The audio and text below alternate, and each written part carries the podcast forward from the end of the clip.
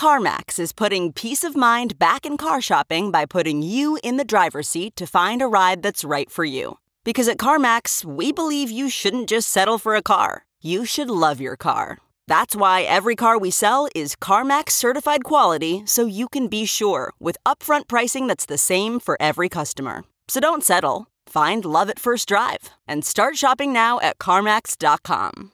CarMax, the way car buying should be. Okay, picture this. It's Friday afternoon when a thought hits you. I can spend another weekend doing the same old whatever, or I can hop into my all-new Hyundai Santa Fe and hit the road. With available H-Trac all-wheel drive and 3-row seating, my whole family can head deep into the wild. Conquer the weekend in the all-new Hyundai Santa Fe. Visit HyundaiUSA.com or call 562-314-4603 for more details. Hyundai, there's joy in every journey. And inflation is something which most people's experience of belies what CPI-type measures tell them. In other words, you can squawk all you want about how there's not enough inflation, but when people have spent 10 years feeling like they're getting farther behind, it doesn't ring true. So it was a major, major narrative misfire to focus on inflation rather than growth, and in particular, a type of growth which would have been more inclusive. Welcome back to The Breakdown with me, NLW. It's a daily podcast on macro, Bitcoin, and the big picture power shifts remaking our world. The Breakdown is sponsored by Crypto.com, Bitstamp, and Nexo.io, and produced and distributed by Coindesk. What's going on, guys? It is Saturday, August 29th, and that means it's time for the weekly recap. And today I wanted to try to tie together the threads that we've been talking about all week that connect the dots between Bitcoin and Jerome Powell's speech, and really try to get a sense of where we are big picture. I'm calling this episode The End of an Era. So Jerome Powell this week tried to bookend an era that started with the 1970s.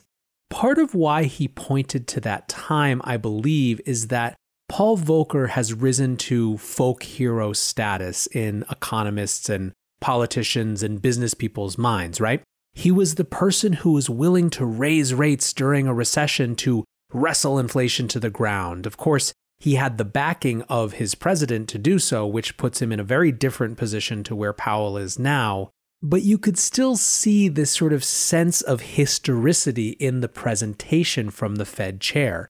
He tried to make the argument this week that while back then it was inflation that was the problem, it is now the lack of inflation. This was, in fact, the absolute centerpiece of his Jackson Hole speech. I believe that this is a massive narrative misfire for a few reasons. The story he wanted to tell, the story I think he's trying to tell, isn't about inflation. It's about growth.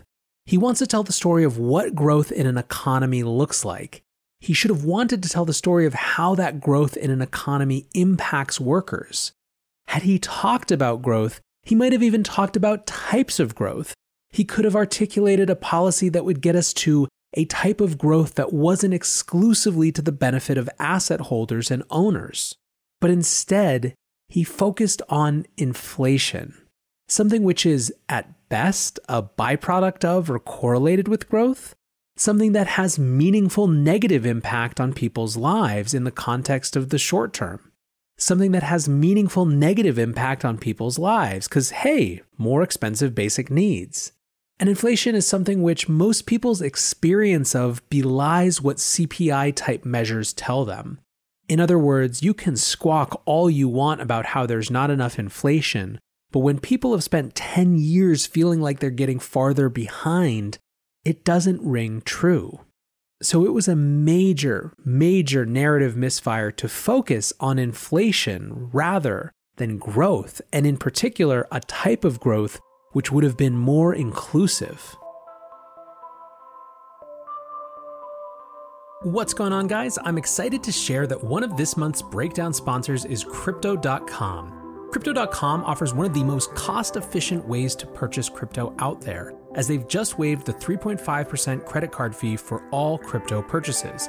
What's more, with Crypto.com's MCO Visa card, you can get up to 10% back on things like food and grocery shopping. When you buy gift cards with the Crypto.com app, you can get up to 20% back. Download the Crypto.com app today and enjoy these offers until the end of September.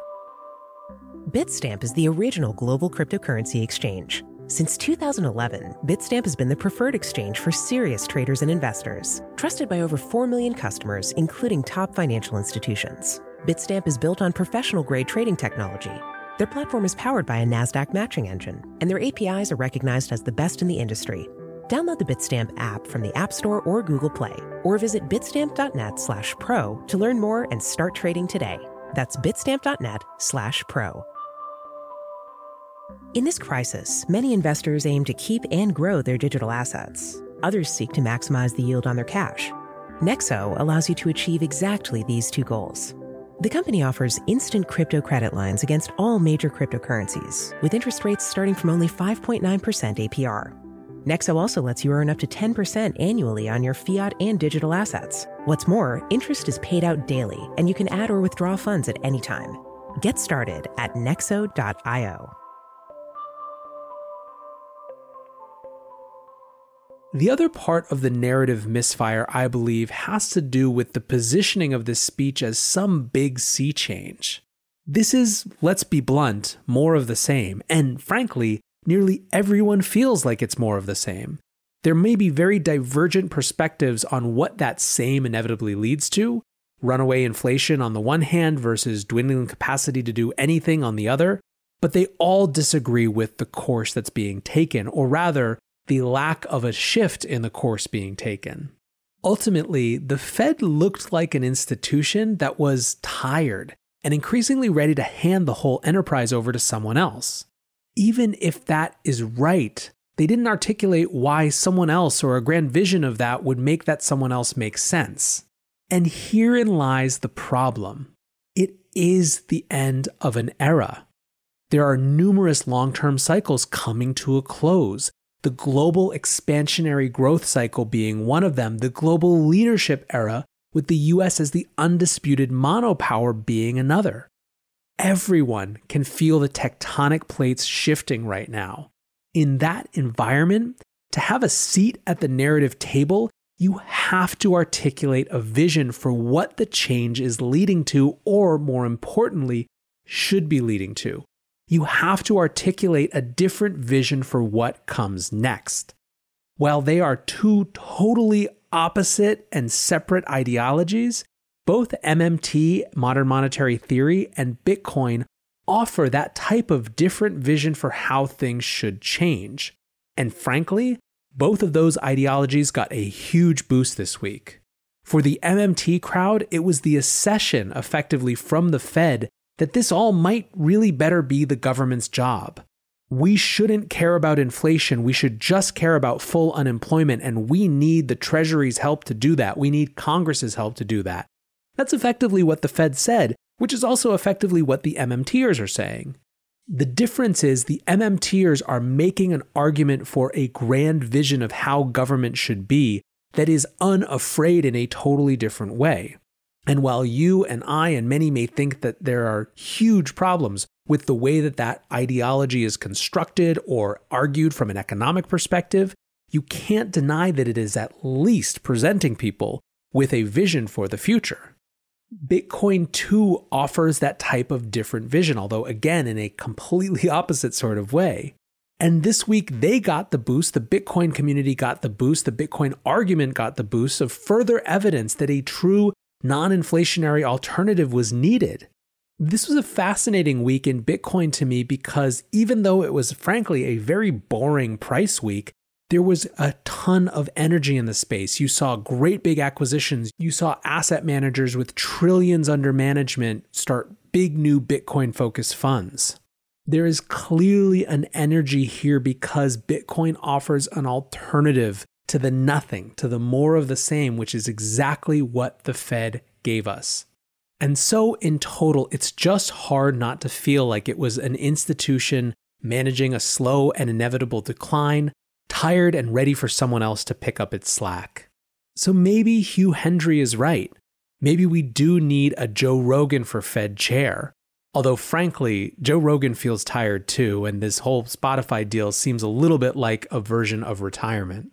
So maybe it's Pomp for Fed chair. Maybe it's Melton for Fed chair.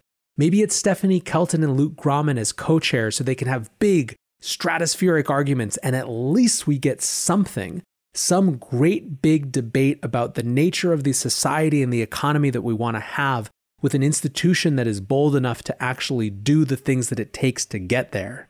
Because this is the end of an era.